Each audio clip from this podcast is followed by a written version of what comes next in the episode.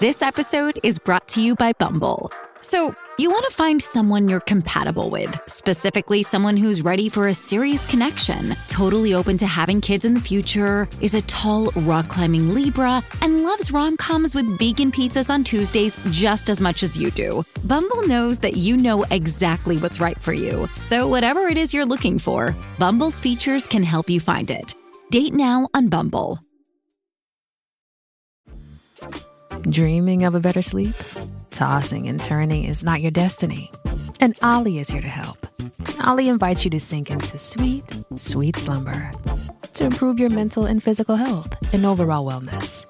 More than just melatonin, Olly's ingredients help you unwind your mind for a delightfully dreamy drift off.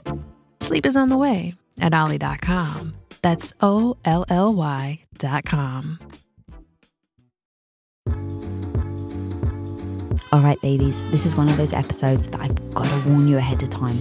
If you've been heartbroken by a partner who's actually cheated on you, well, today's episode may feel a little triggering and painful. But honestly, truthfully, my hope is that by the end of this two part episode, the transparency of today's guest, a man who's actually cheated multiple times, Laterras Whitfield, you'll find hopefully a bit of healing and a path to better conversations in the future. Now, a cheating partner isn't, I repeat, is not about you. Period. End of. That's it. But we're going to explore where masturbation, unmet needs, and contention created the perfect storm for a broken man to cheat. And we go over the three signs you'll be able to spot so you can take action and move in accordance. I'm just going to repeat, guys this is not about making excuses for men who cheat. Hells to the no! Telling you that right now. But this is about empowering women to spot the signs and choose to have productive conversations that could create a healthier, long lasting relationship. And to just give you the power back so that the decisions are all in your hands. Guys, I'm Lisa Bilyeu, and this is Women of Impact. Don't miss part two of this mind blowing conversation with Laterras Whitfield right here tomorrow. But before that, let's dive into today's episode. You've openly confessed that you had cheated on your ex wife multiple times. Right. How do you go from falling in love, proposing, marrying, and then breaking her heart and cheating on her? It's not the other person's fault. That's the first thing we have to understand is that a lot of times people say, I cheated because this person. No, I cheated because I had a lack of integrity. Uh, didn't realize that lack of integrity until certain things began to happen in my marriage to where I felt like my needs weren't being met. And so I went externally for something that I should have went internally for, whether that internally would be with having those tough conversations with my wife or even dealing with the pain and the and then getting healed from my past trauma. You know, I watched my father uh, never. We always knew that my father cheated. You know, felt like he had a whole nother situation outside the home, but we never talked about it. But subconsciously, I always said as a kid, I'm gonna never be like my dad. And then I found myself being everything that I despised. But what I didn't realize is that it was that brokenness, that that that inner trauma that I had been dealing with that I never talked about. Um, I always say God can't heal what you won't reveal. So if I'm dealing with something inwardly, it's gonna come out. My mom used to always say, what happens in the dark comes to light. And so when I felt like my needs weren't met in my relationship, uh, I remember my wife used to always tell me prior to getting married, she said, don't think our marriage is gonna be based on sex. And I was like, okay, it's not gonna be based on sex. I didn't understand to have that follow up question. What does that mean? What does that mean to you? What do you believe is the healthy frequency of sex? We have to get to those levels of conversation because we have to understand some people may say, I think a healthy sex life is twice a week. Then someone may say, Oh, no, I need to have at least three times a day. Then you have to have the conversation like, hold on. So if you expect it three times a day and I can only give it to you twice a week, then where's the happy medium? it has to be some compromise. Marriage is all about compromise. But when you don't even have those questions and you don't even uh, pose those questions to even get those answers, then now I'm inwardly dealing with whatever it is, my needs not being met and not communicating that. And so I'm privately dealing with those things on my own, leaving it up to my own devices, saying that, well, if she don't want to have sex today, well, I'm gonna go ahead and go get find somebody else to take care of it. But it happened gradually. It started off with me saying, well, I'm gonna go ahead and just masturbate. So I'm gonna masturbate. I'm a, I'm gonna take care of it myself. And then one day I went into the nightstand, I got the lubrication, and I would go in the shower. I would take care of myself. I would do that a couple of times a week. One day I forgot to take it back out of the shower. I left the house and I was like, oh my God, I forgot to get the lubrication out the shower. So I was like, oh my God. So at that moment, I was like, if she saw it, I didn't want her to feel inadequate. I didn't want her to feel like I wasn't being uh, pleased in my marriage. And um, I was like, okay. So when I came back to the house, I went and looked in the shower. I noticed it was gone. She was sitting in the bed, and I was like, I might as well address the elephant in the room. And so I said, hey, um, I noticed that the lubrication, you moved the, uh, the lubrication out the shower. She said, I did. And I said, so what do you think about that? She said, what you mean? I said, what, what do you think about that? She said, I mean, you had to take care of yourself. And I was like, so that's it? She's like, yeah, I mean, you got to take care of yourself, take care of yourself. At first, I felt like she would feel inadequate, but then it was the opposite. You know, um, she didn't feel like it was her responsibility to make sure that her husband's needs were being filled. And I was like, so now I turned in that moment made me turned into resentment. It turns it turned into a great deal of resentment. And so uh, when I decided to masturbate after those moments, at first I would think about her when I masturbated, and then at that point I could no longer uh, even get erect thinking about her. And um, I had to recall memories of women in the past where sex was more free, where it wasn't feeling like it was so restricted. And and that's where I would be able to take care of myself.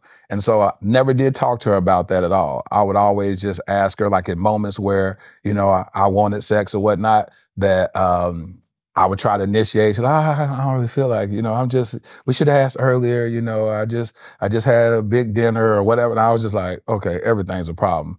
And so what happened, this is the trick of the enemy, is that those private thoughts that I started having, thinking about, it was this one particular woman that I would fantasize about or recall the memories that we, uh, you know, that we had in the past. Then lo and behold, I run into that individual at a fashion show. And then she walks up to me, and that day I had masturbated thinking about her. And then I run into her. She's like, hey, and I'm like, you know, I'm like, I felt like my private thoughts done jumped out in front of me in 3D. And so I said, I said, oh, she said, hey, she says, uh, so how's married life? I said, oh, everything's great, everything's great. And she was like, hey, we need to catch up. And I was like, ah, should I get her new number? Oh, let me, I'll just go and get a new number. It, it'll be a little harmless. I go to her house a couple of weeks after that. We're sitting there talking.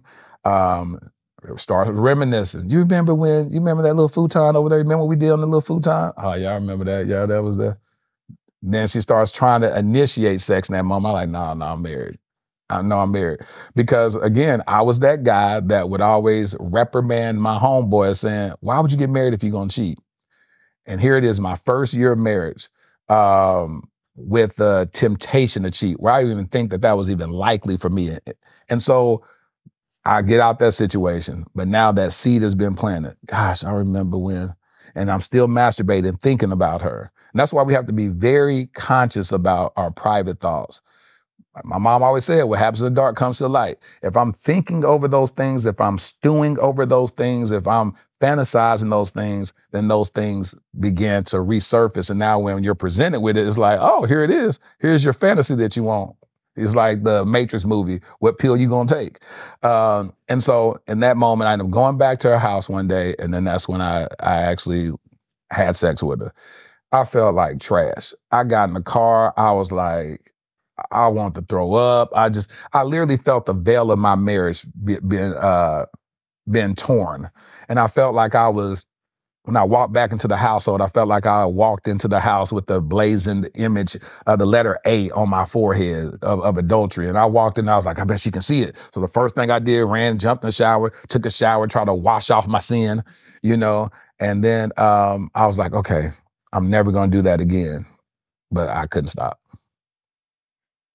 I have so many questions. Let's talk. Um, first of all, when you said it was your first year of marriage, but you had actually been dating for what was it, six? Six, six or six or seven years. Yeah. So what is it about dating's fine, but then as soon as you get married, that it becomes, is it that the, the feeling of being handcuffed? What is the difference between then the dating and the marriage to you? Well, for us, because we had a Christian relationship, uh, she never wanted to have sex prior to marriage. And so, and even though we had our slip ups and we would have sex, it was never something that was uh, habitual. It was never something that became the norm. And so, even in that dating process, I cheated on her with the same woman back then. So I cheated on her during that moment and ended up telling her about it. And I was like, this is what it is, this is what happened. And at that time, I thought the relationship was going to be over, which it, we broke up and we ended it or whatnot. Um, and then I guess about a couple of weeks later, we ended up getting back together. Uh, because the girl told my my girlfriend who later became my wife, she told her that. She told her that because she found out I had messed with this other girl got mad about it, and then told my girlfriend at the time.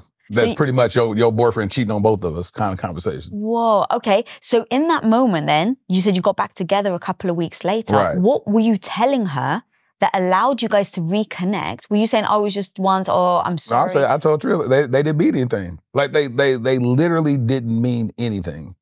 And and that's the thing about it. A lot of women, it's hard for them to digest that truth. You tell me that I mean everything and you'll risk everything for something that means nothing. yes. Help me understand that because I still don't get it. men are physical beings.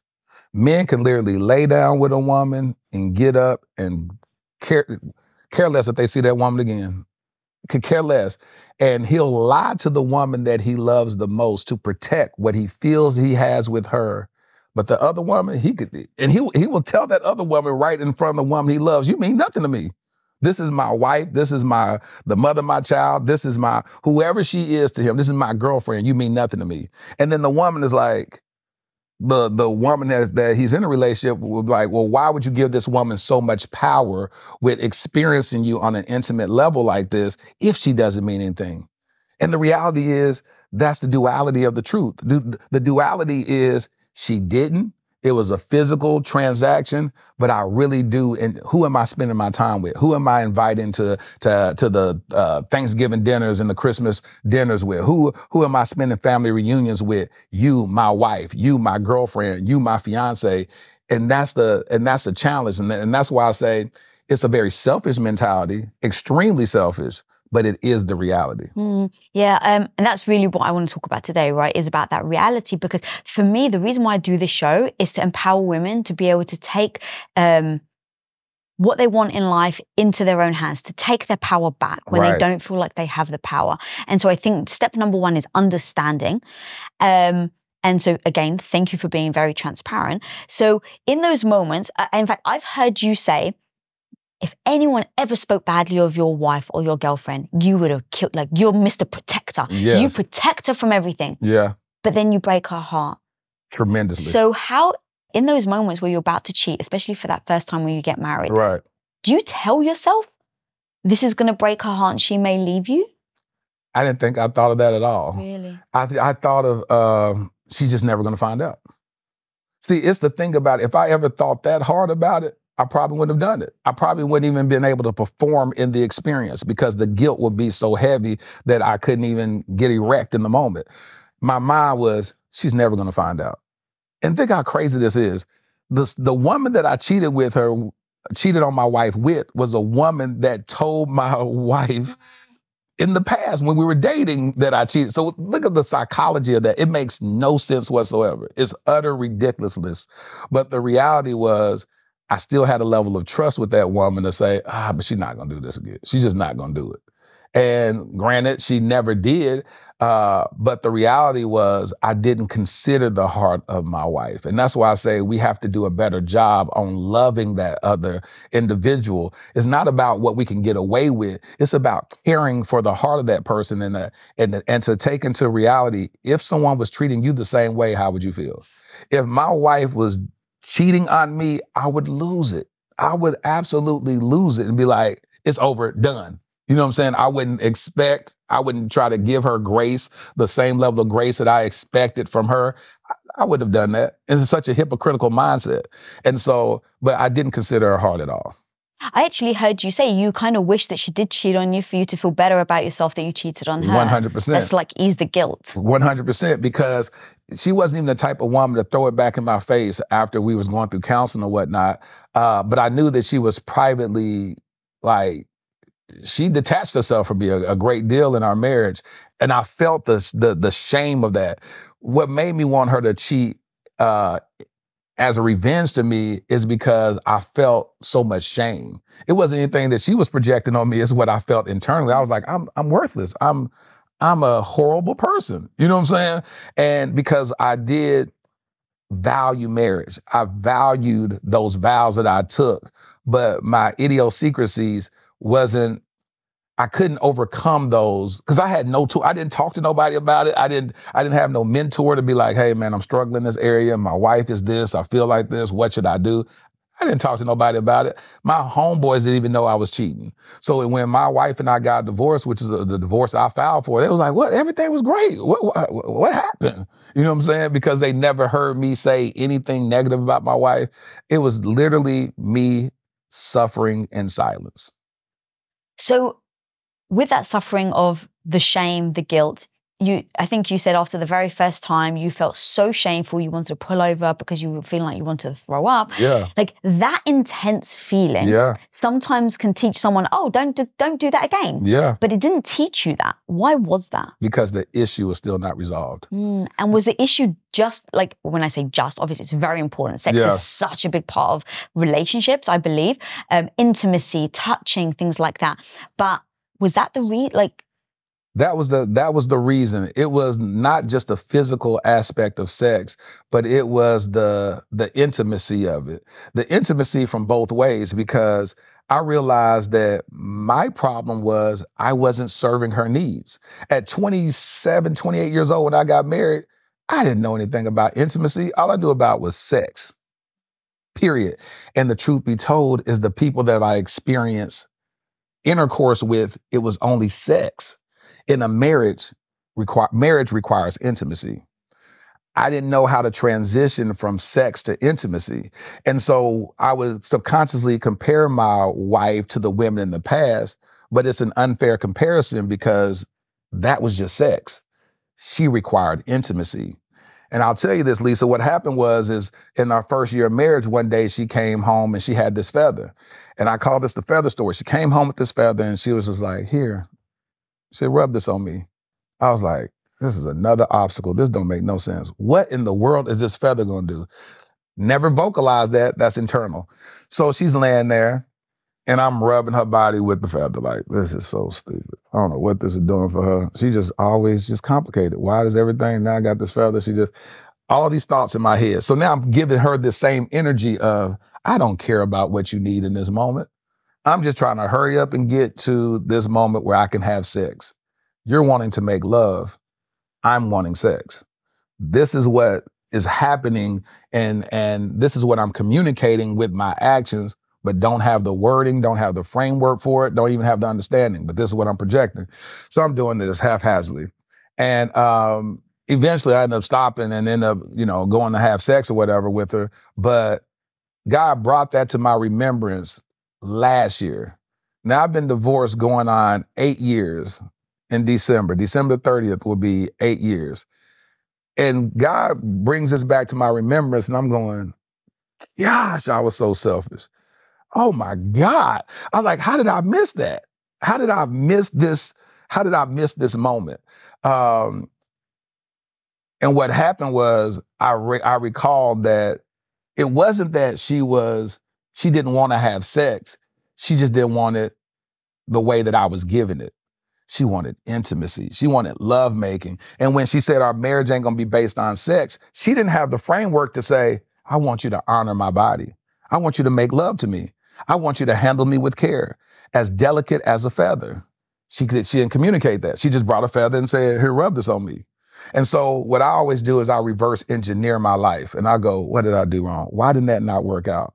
Because I'm supposed to be the leader in my marriage. I failed. If she's not giving me what I needed, how did I not lead her properly in, into executing uh, my needs? Because it goes back on me. So I said, the feather. I didn't create a place of intimacy for her. And so she couldn't express herself physically in the way that she wanted to um, because I didn't create that safe space for her.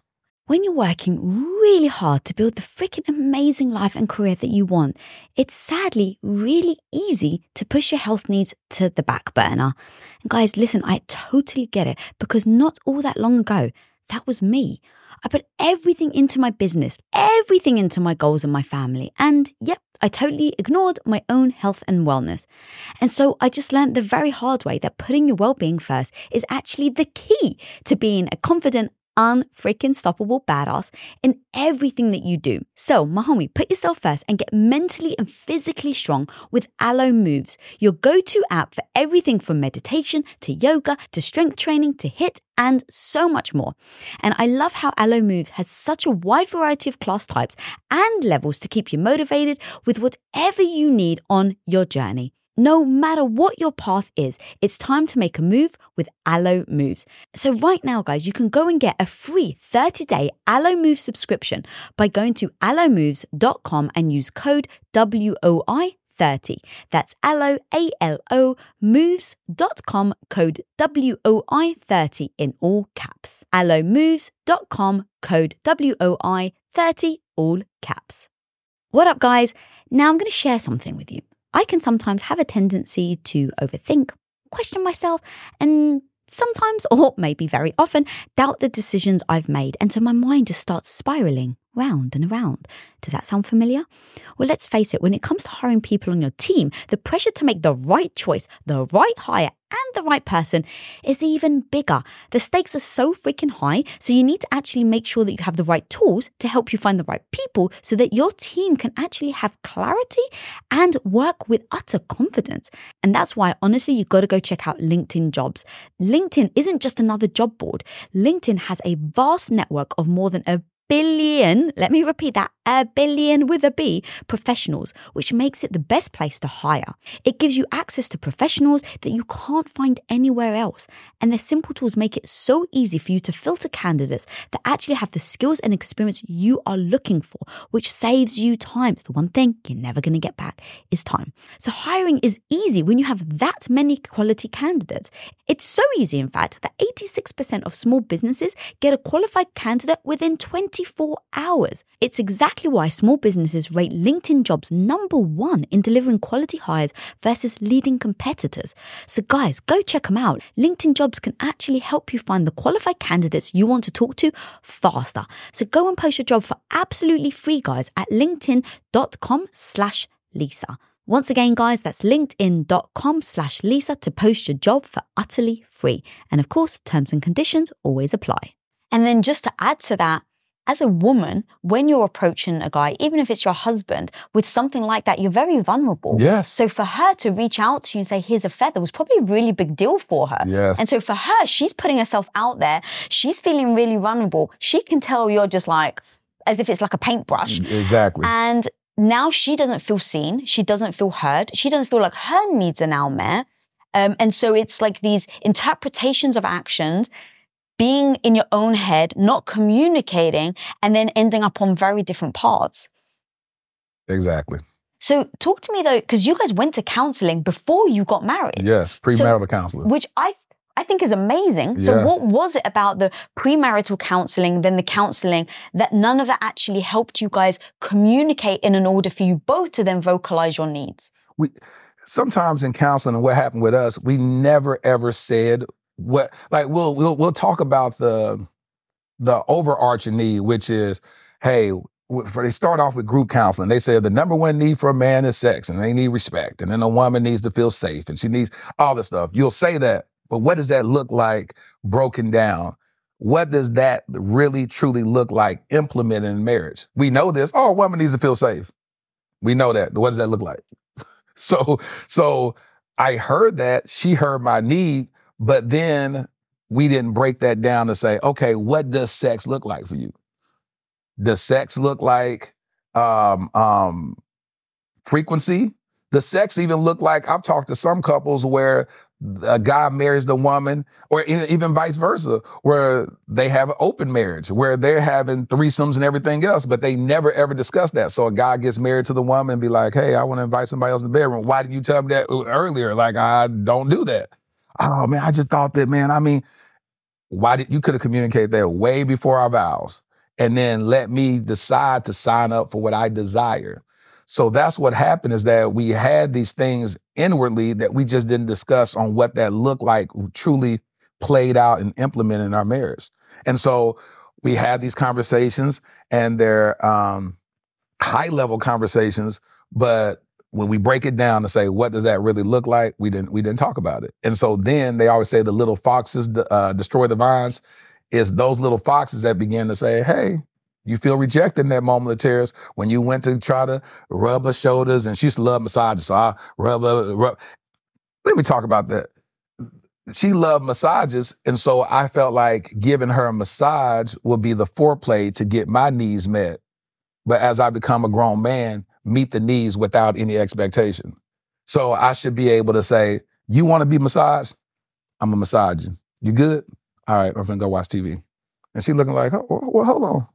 And if you execute that properly, uh, consistently, you'll find yourself that woman be like, hey, you done got me ready. I, you you watching TV now, she done climbed up on your lap. You know what I'm saying? So it's it's it's Marriage is about sacrifice. It's about, I am here to give to you. I want to make this experience great for you. And in return, I guarantee you that person, unless they're totally selfish, will go ahead and meet those needs that you have too, because they're going to feel like, gosh, she's so sacrificial, so loving, so, so, so nurturing of my heart. I'm gonna go ahead and take care of them, you know, and that's what it should be. But at 28 years old, I didn't understand all that. Mm, you just literally just focused on your own needs, what you were getting out of the relationship, and not necessarily what her she was. My thing that I felt like women needed and my wife needed was just make sure the finances are taken care of. I got the bills taken care of. If you want to work, you can work. If you don't, I got to take care of. And so my my my ex wife didn't work, you know, and um, it was it was I was just I was like, hey, it's fine. And so I felt like I'm meeting your need, so mm, meet my need. Mm. Okay, so I heard you um, filed for bankruptcy though at some yeah. point. So how yep. did that? If you've been brought up with the idea that that is what a man does, that is what a husband does. He provides her with a roof over her head, and she doesn't have to work, and now you're a good husband. Right. And then you have to file for bankruptcy. Boy, what did that do to you then? It made me feel like I didn't deserve a wife. So prior to going into that, in 2010, when I filed for bankruptcy, uh, I was touring shows across the country and uh, had plays, and I was making a lot of money from that. And then a business deal that I had from one of my plays, the the the promoters or the investors, they didn't pay me my money. And so I was like, either I'm gonna sue them, which is gonna be even more costly, and I didn't have a whole lot of money to be suing people with that much money. Because I've heard them talk about other people that we were working with. They was like, oh, we'll drag them out in court and force them to file bankruptcy. And I was like, oh, now I'm on the other side of this. They gonna do the same thing to me. Mm. I said, oh God. So I said, man, I'm gonna chalk it up. Well, as a chain reaction, my household bills, I just couldn't pay. And so then I felt like I don't deserve a I don't deserve a wife at this point. And so I remember that year or coming out of that moment of uh, depression, I had to research. It was approaching my anniversary, and I had to look up the word husband. Like I, I, was like, if I'm required to be a husband, I don't even know what that means. We we, we call ourselves wives, we call ourselves husbands, but what does that really mean? So I, I traced back the etymology of the word husband. And um, husband means one who bands his house together. It, it, it's, that's why it's called a husbande, one who bands his house together. And I said, I haven't been banding my house together. I haven't been able to be the glue because in my culture, um, the women were the glue in the marriage, in the relationships, in the family. They're the ones that keep the family together. They're the ones. And I said, wow, that's crazy because the I, we've we've subconsciously put women in that position in the in the African American culture when it should be the man standing ten toes down saying, "Hey, if my son begins to be wayward and he's in a crack house, then the father goes there." But most of the time, the fathers are absent, and so then you go. So the mom is doing that. The mom is going to the PTA meetings. The mom is always making sure the family is secure, and so that was a very convicting thing when I looked that up. And I said, and that's why I feel so deficient and uh, ineffective as a husband because now my money is funny. I don't deserve a wife. And that didn't do nothing but open it up for me to cheat even more to, mm. to, to self sabotage. Wow, God, yeah, that's so true. And um, was that almost like compounding of the shame? Like, yes. Yes, because here it is. Now I'm broke, and now I'm self medicating off of the women and saying, now I can do this great. Now this is what I can do well. It's so much that men attach to their to their sexual powers. It's so much because it's like something that we can do well. And if we really want to think about it, even trans it even traces back to slavery in the African American community, is because they would use the man, they would use the strong, buff man to go procreate stronger slaves. And so, so what happened is subconsciously on that level, it was like, well, I can find my value in this. And so now I'm gonna go have sex with this woman. I can meet her needs for this moment. And ah, that made me feel good. I felt like I was, um, I, I'm, I'm a great guy. And then you get back to reality and you like, I'm horrible. My my bills are now uh, waning. I can't afford to pay this. Now I'm have to move out of the condo that I end up buying and end up having to move into a, duplex that became one of our rental properties that she owned prior to us meeting. So now I feel less than a man. Now I'm living in her, the, her place. Now I always call it, this is your place. She was like, this is not my place, our place, your place. It's your place. Because I put so much value in, let me go build this, let me go get this great condo, let me get this. And now this is a life I gave us. And one day she told me, she said, I never wanted this life. And I was like, what you mean? Of course you did. She's like, I didn't care about all this. And what she said in that moment, we were sitting on the floor. I would never forget this. I'm about to choke up thinking about this. It was on New Year's Eve, and we had to move out by New Year's uh, because the HOA foreclosed on my condo, and uh, it was like twelve thousand dollars. Um, not only, and I had owned uh, owed um, the bank like twenty something thousand, but the HOA ended up foreclosing before the bank did. And so we were sitting on the floor, and uh, it's this movie I used to love called uh, Dick and Jane with Jim Carrey, and it was that that movie was such. I feel like that's a, a marriage counseling movie because they had nothing and they just stayed together. They they was still in he was still in patches out of people's grass so his wife could get grass in the yard. It was it was hilarious. But I remember finding so much solace in that movie. Well, we had that Dick and Jane moment sitting on the floor saying, uh, we had took the countertops off of the off the condo. It was a beautiful granite countertop. I was like, we're gonna take this countertop and we're gonna use it in a duplex. We're gonna upgrade it. We took all the stuff out, took the toilet out the thing. sitting there. And we're sitting there, and I said, she said, Laterras, I never wanted all of this. And I said, but you did. Like you liked it. You liked that you were able to just walk across the street to the CVS and you liked that. She said, I liked it, but I, I didn't require all this. I just wanted you.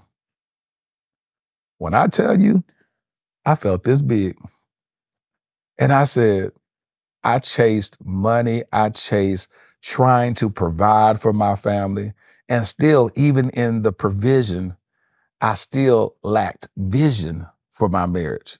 I still lacked vision for actually seeing her as the woman, as the wife that God created for me, because I was so busy trying to make provision that I forgot the vision. Mm.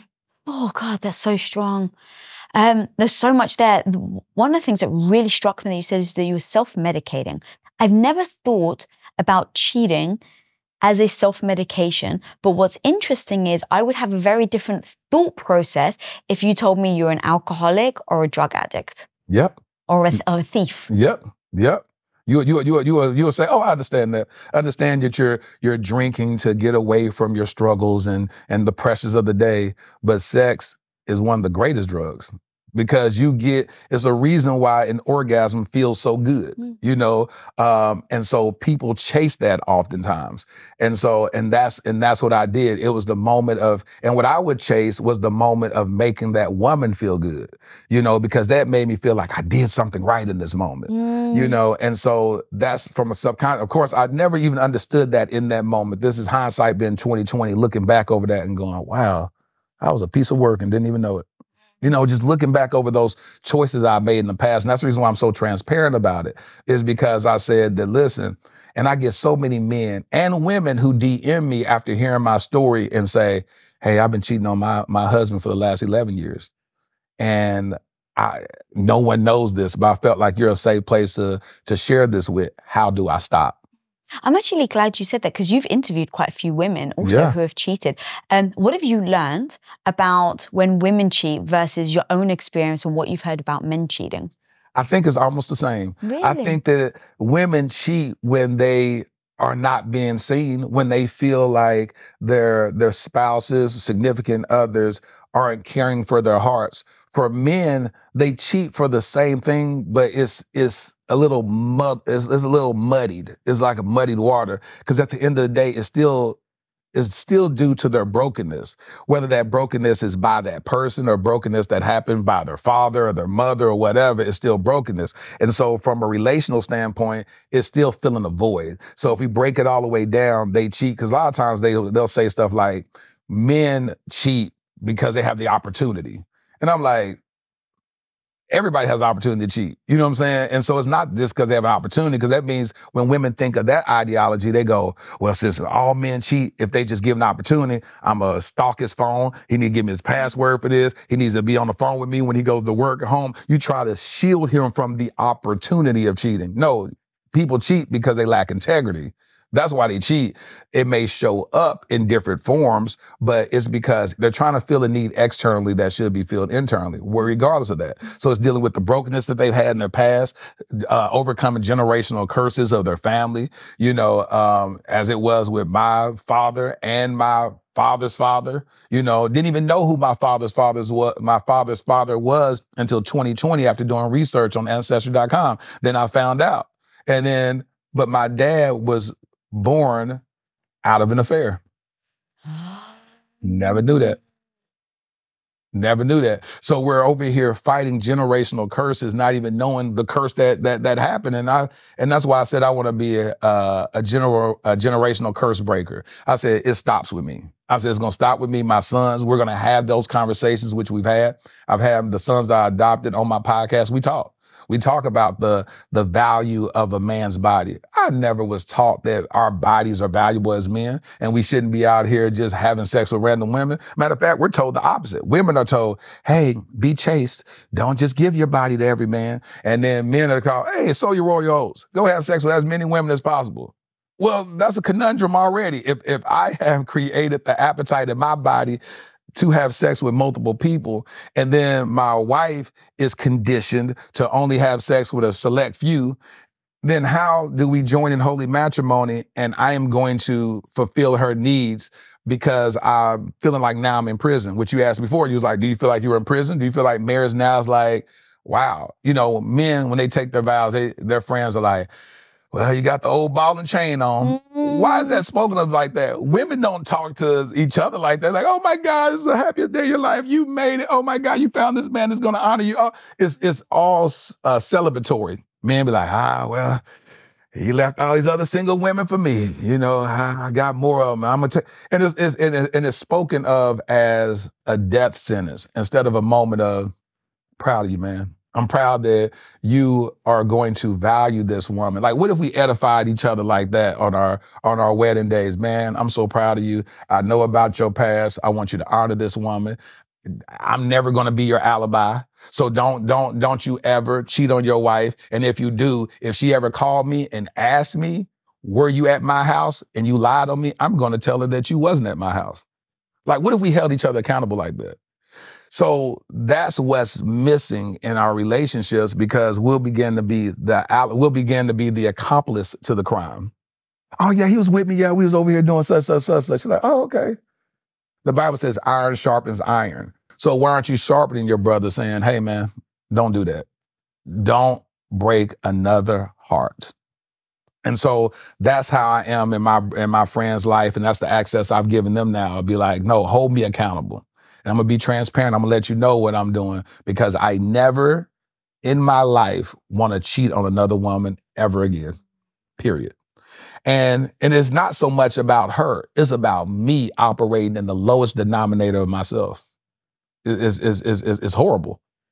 So what have you done to then change and not have gone from the Laterras who was dating his wife that cheated and said, no, I won't do it again, then got married and then did it again, to the t- Laterras now who can say that and actually mean it? Therapy and discipline.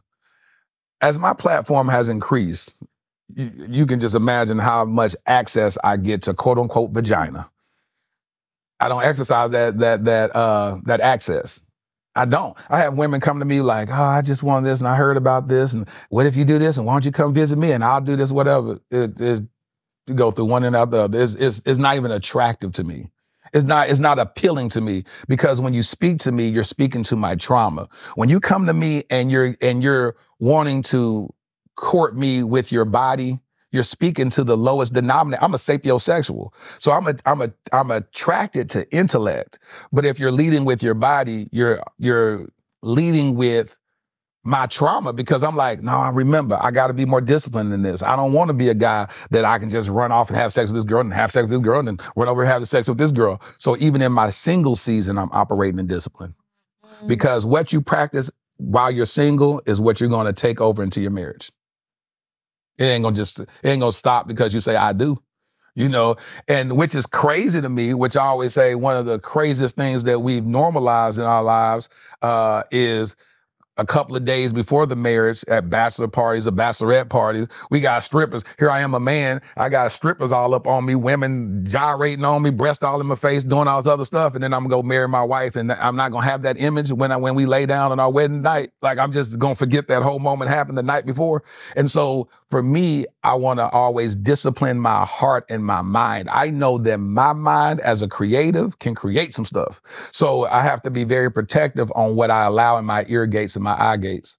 I got to be protective over that. I have to literally like like these are the borders in my mind let's protect that let's not let that get in your mind because you don't know when that memory is going to recall itself and it can recall itself in the most trying time in your marriage and now me and my wife are at odds because marriage is going to go through that there's no perfect marriage it's going to be moments that I may not like my wife. There's gonna be moments where she may not like me. And in those vulnerable moments, what memories, what have I deposited in my mind? Do I have I deposited the word of God? Have I deposited healthy teaching? Have I uh, um, deposited healthy ways of dealing with rejection, what I deem as rejection, so that when I'm in those moments of vulnerability, do I go and find another vice and go, okay, if I, okay, I see how you treat me right now.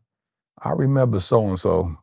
I'm gonna see if her Instagram page is, hey, so so, what you doing? No time, no talk to it's harmless. I'm just saying how she doing. No, you recalled that memory. It wasn't that you was needing somebody to talk to. You can go talk to a therapist. No, you went and you went and talked to so and so because that memory stopped playing games with yourself. You recalled that memory, or you hanging out at the strip club and you like, well, I'm just gonna go to the strip club. So now you hanging out at the strip club and you don't think nothing's gonna happen. The devil knows you showed up for a reason and he has an assignment. So now your wife done got you mad. You feel a certain way. Now you're over here with uh uh give me a stripper name. We're gonna make up a stripper name. Uh, I don't want to offend anyone anyone. okay, yeah, because you may say anything. You may say Pinky Toe, and they be like, "I was offended. You said Pinky Toe. That's my stripper name." So, so, so Pinky Toe. She, she, she shows up and she's dancing with you. She's doing whatever, and then she says, "Hey, you want to go back to VIP?" You like, man, just go here. Mm. You know what I'm saying? Because a stripper ain't gonna tell nobody. So now you over here. Now you done had sex with her, gave her a couple of dollars. You done did what you did, and then now in that moment of vulnerability, you made a life decision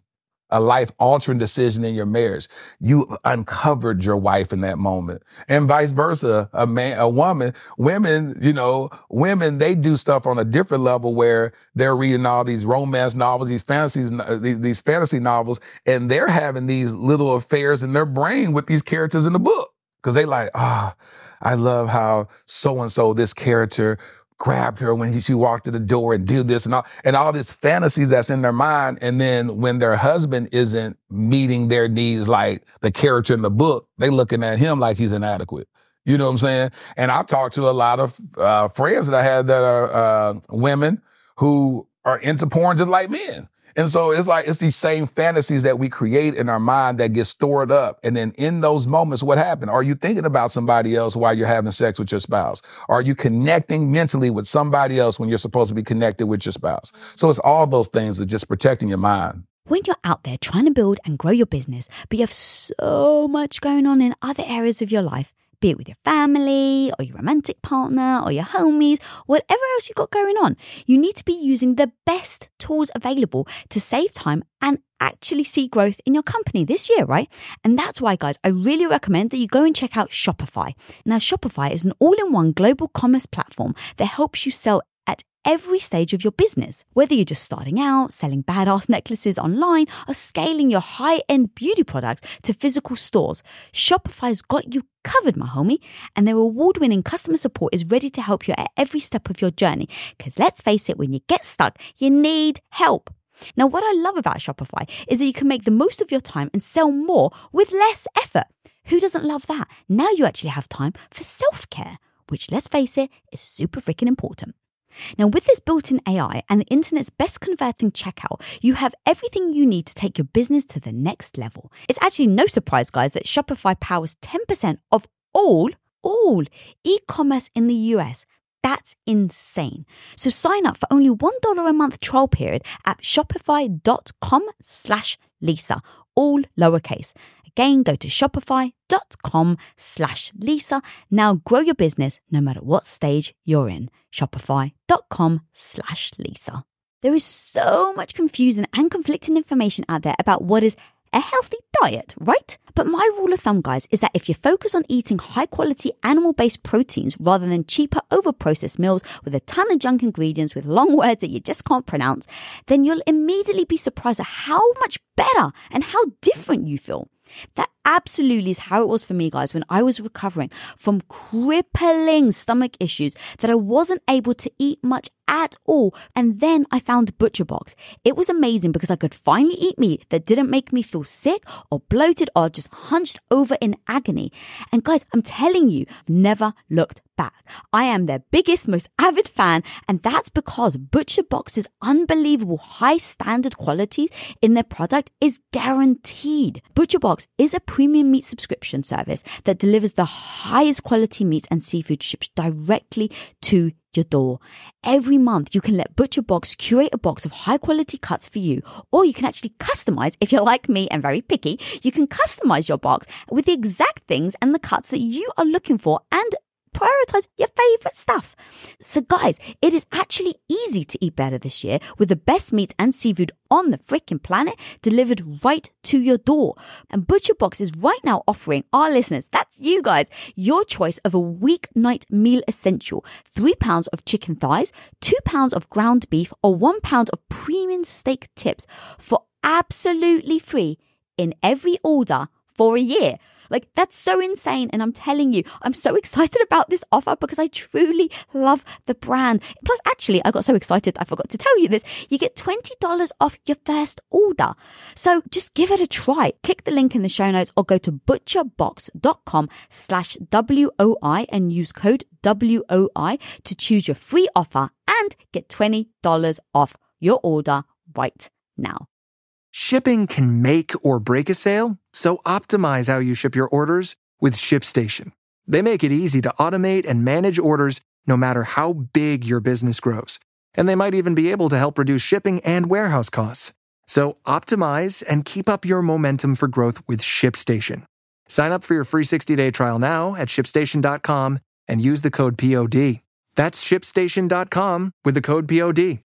Yeah, I I personally think fantasy can be good Yeah. if you're then fulfilling it with your partner. With your partner, have all the fun you want to. Yeah. Um, and then the trust part I think is really important as well because it's easy to have a um to be faithful or be in a great relationship when things are going well. It's when things aren't. And so you said it earlier.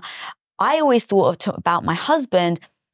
Even if a thousand women threw themselves on him, even if there was a naked woman in like one of his dressing rooms one day that he goes to a talk show and there's a naked woman Yeah. and we've just had the worst argument of our marriage, do I still trust Yes. that he walks out that room or not? yeah. And so any scenario to your point where you get married and or sorry, you get into an argument, you cross, you know, you're like battling each other, you have that seeping thought that then escalates.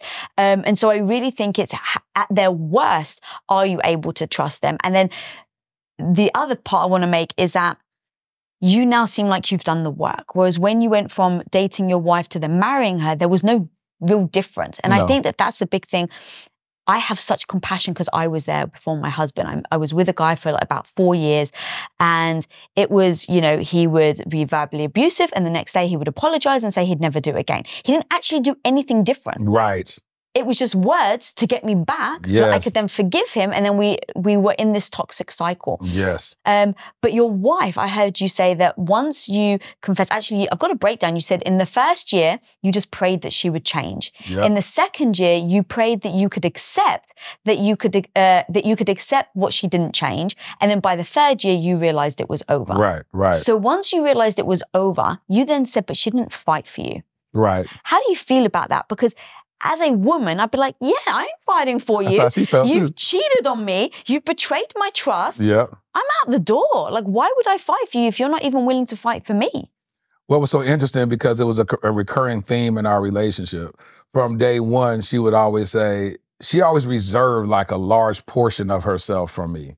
And I could feel it. We did this personality profile test, and she was like 98% contemplator. I forgot what type of program it was, um, but she was 98% contemplator, which means she just lives in her head. Like what she's gonna just you you very rarely gonna hear her thoughts. And so I kept saying, guys, it's just it's just it's just different. It's just strange. And so um, I would just always ask what percentage, and she would never tell me. And then because I think we were dating, I was like, is it eighty five percent, eighty? And um, and what I felt was validated when I filed for divorce. She said, "I'm glad I never fully gave myself to you because I would have been destroyed." Now that's as two weeks shy. Well, our divorce was final two weeks shy of 10 years. But she said that to me, and I said, and that's why I'm divorcing you because I'm tired of trying to get access to you. So it was a, it was a catch 22, but it was so true in both of our worlds. I'm going to reserve myself from you because I can't fully trust you with my heart. I'm saying I'm gonna go externally because these other women that give me access that I just can't get. And it wasn't just about sex; it was about vulnerability. It was about having conversations. You'll find a lot of times with with people. There's a reason why a guy will sit at the bar and just talk to the bartender about all his problems. He's found a safe place to talk about his problems. It's a reason why I've had friends that were exotic dancers that said that married men would just come and share all their their their business with them, stuff that they never share with their wife, because he found a safe place. When we realize that as spouses, husbands and wives, we have to create safe spaces for that person. And the only way you can get to a safe space is by granting an all access pass into our hearts, into the other person's hearts, and to walk in total transparency and vulnerability. When you talked about walking, being able to trust your husband if a naked woman was sitting in the dressing room, the other ca- caveat is that your husband should value you enough to come back and say, girl, let me tell you what happened. You mm-hmm. know, it was a naked woman in oh, my he would have dressing room. told me. Yeah, yeah. Yeah, but most time men be like, nah, I ain't gonna tell her that because she gonna think I had sex with her. But it's like, just give her the truth. You didn't, but nah, but she gonna assume that she. No, um, a few good men. I remember this line, this famous line in A Few Good Men. You can't handle the truth, and the truth be told, oftentimes people say they want the truth, but then how do you handle that truth once extended to you? Can you actually handle the truth? Can you handle the truth of your spouse saying, "She's beautiful, she's a hot woman"?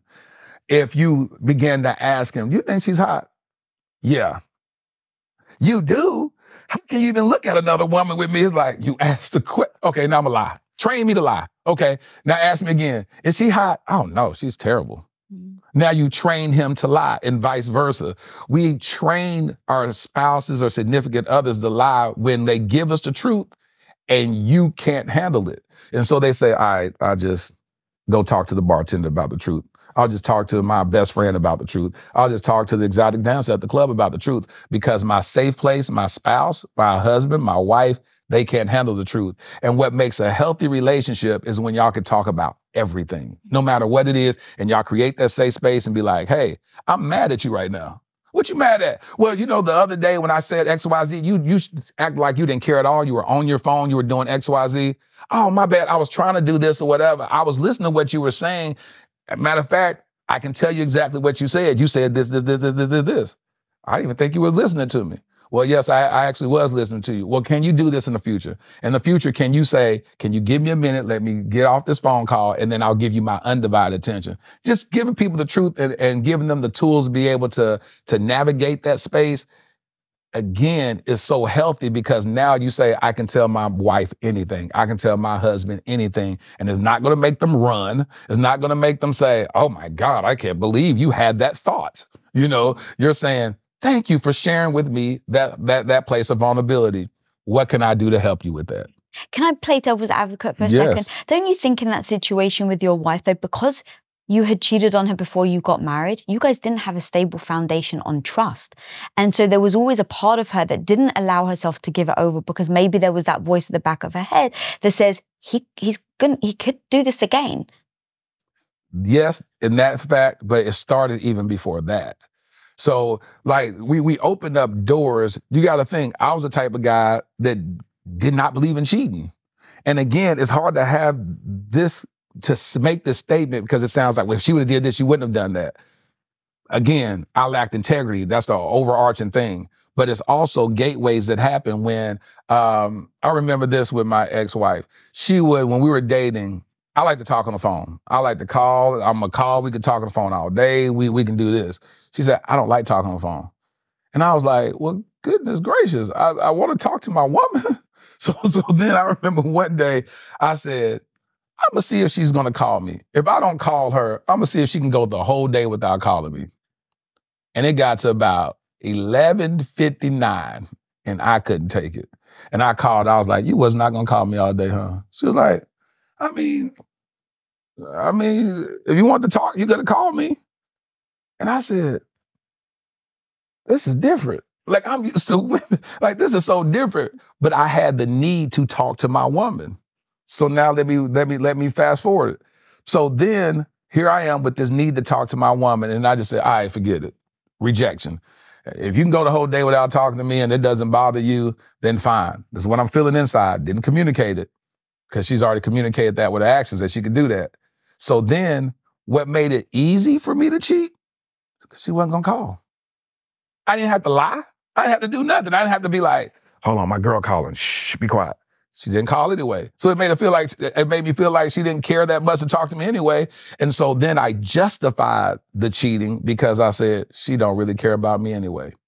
But just having that conversation, say, hey, listen, like, like I'm 45 years old. I'm grown now. So I'd be like, hey, listen, I need to talk to you.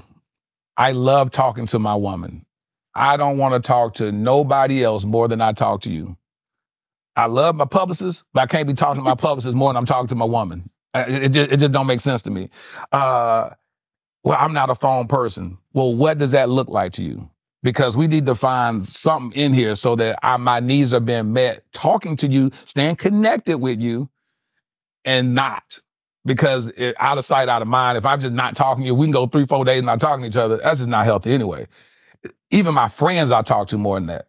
And I want you to be my best friend. I want you to take the place of my best friend because we're going to get married one day. But to communicate that, and if that person says, I'm sorry, I, I'll text you all day, but I'm not going to talk to you, then that's a real decision to make to say, do I want somebody that can go days without talking to me and make a grown person decision to say, no, I need somebody to show up like this in my life. And it ain't got to get to marriage. It don't have to get to six months. It don't have to get to a year of dating and a relationship.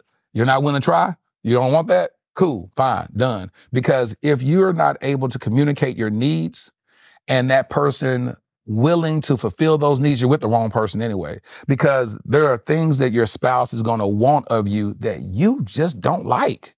But because, again, what I said earlier, marriage been sacrificial, then you got to say, if you need that to show up the best in your life, I'm gonna give it to you. I don't want you ever going to your homegirls because I, I'm just absent. I just don't want to talk to you. Like now you're over like people like, where your man at? Oh, he just don't like going. I've, I've, I've seen people that are couples that you never see their spouse, or and you go, why don't I ever see your husband at these banquets? Oh, he don't like stuff like this. And you go, he won't ever go like one time. He can't sacrifice two hours to go to this bank with you. Nah, he he hates stuff like this. And they've been married for all that time. He just never would do it. Never. And the same thing with with her. Um, she may not go do this. She hates football. But can you go one time? Like just one time.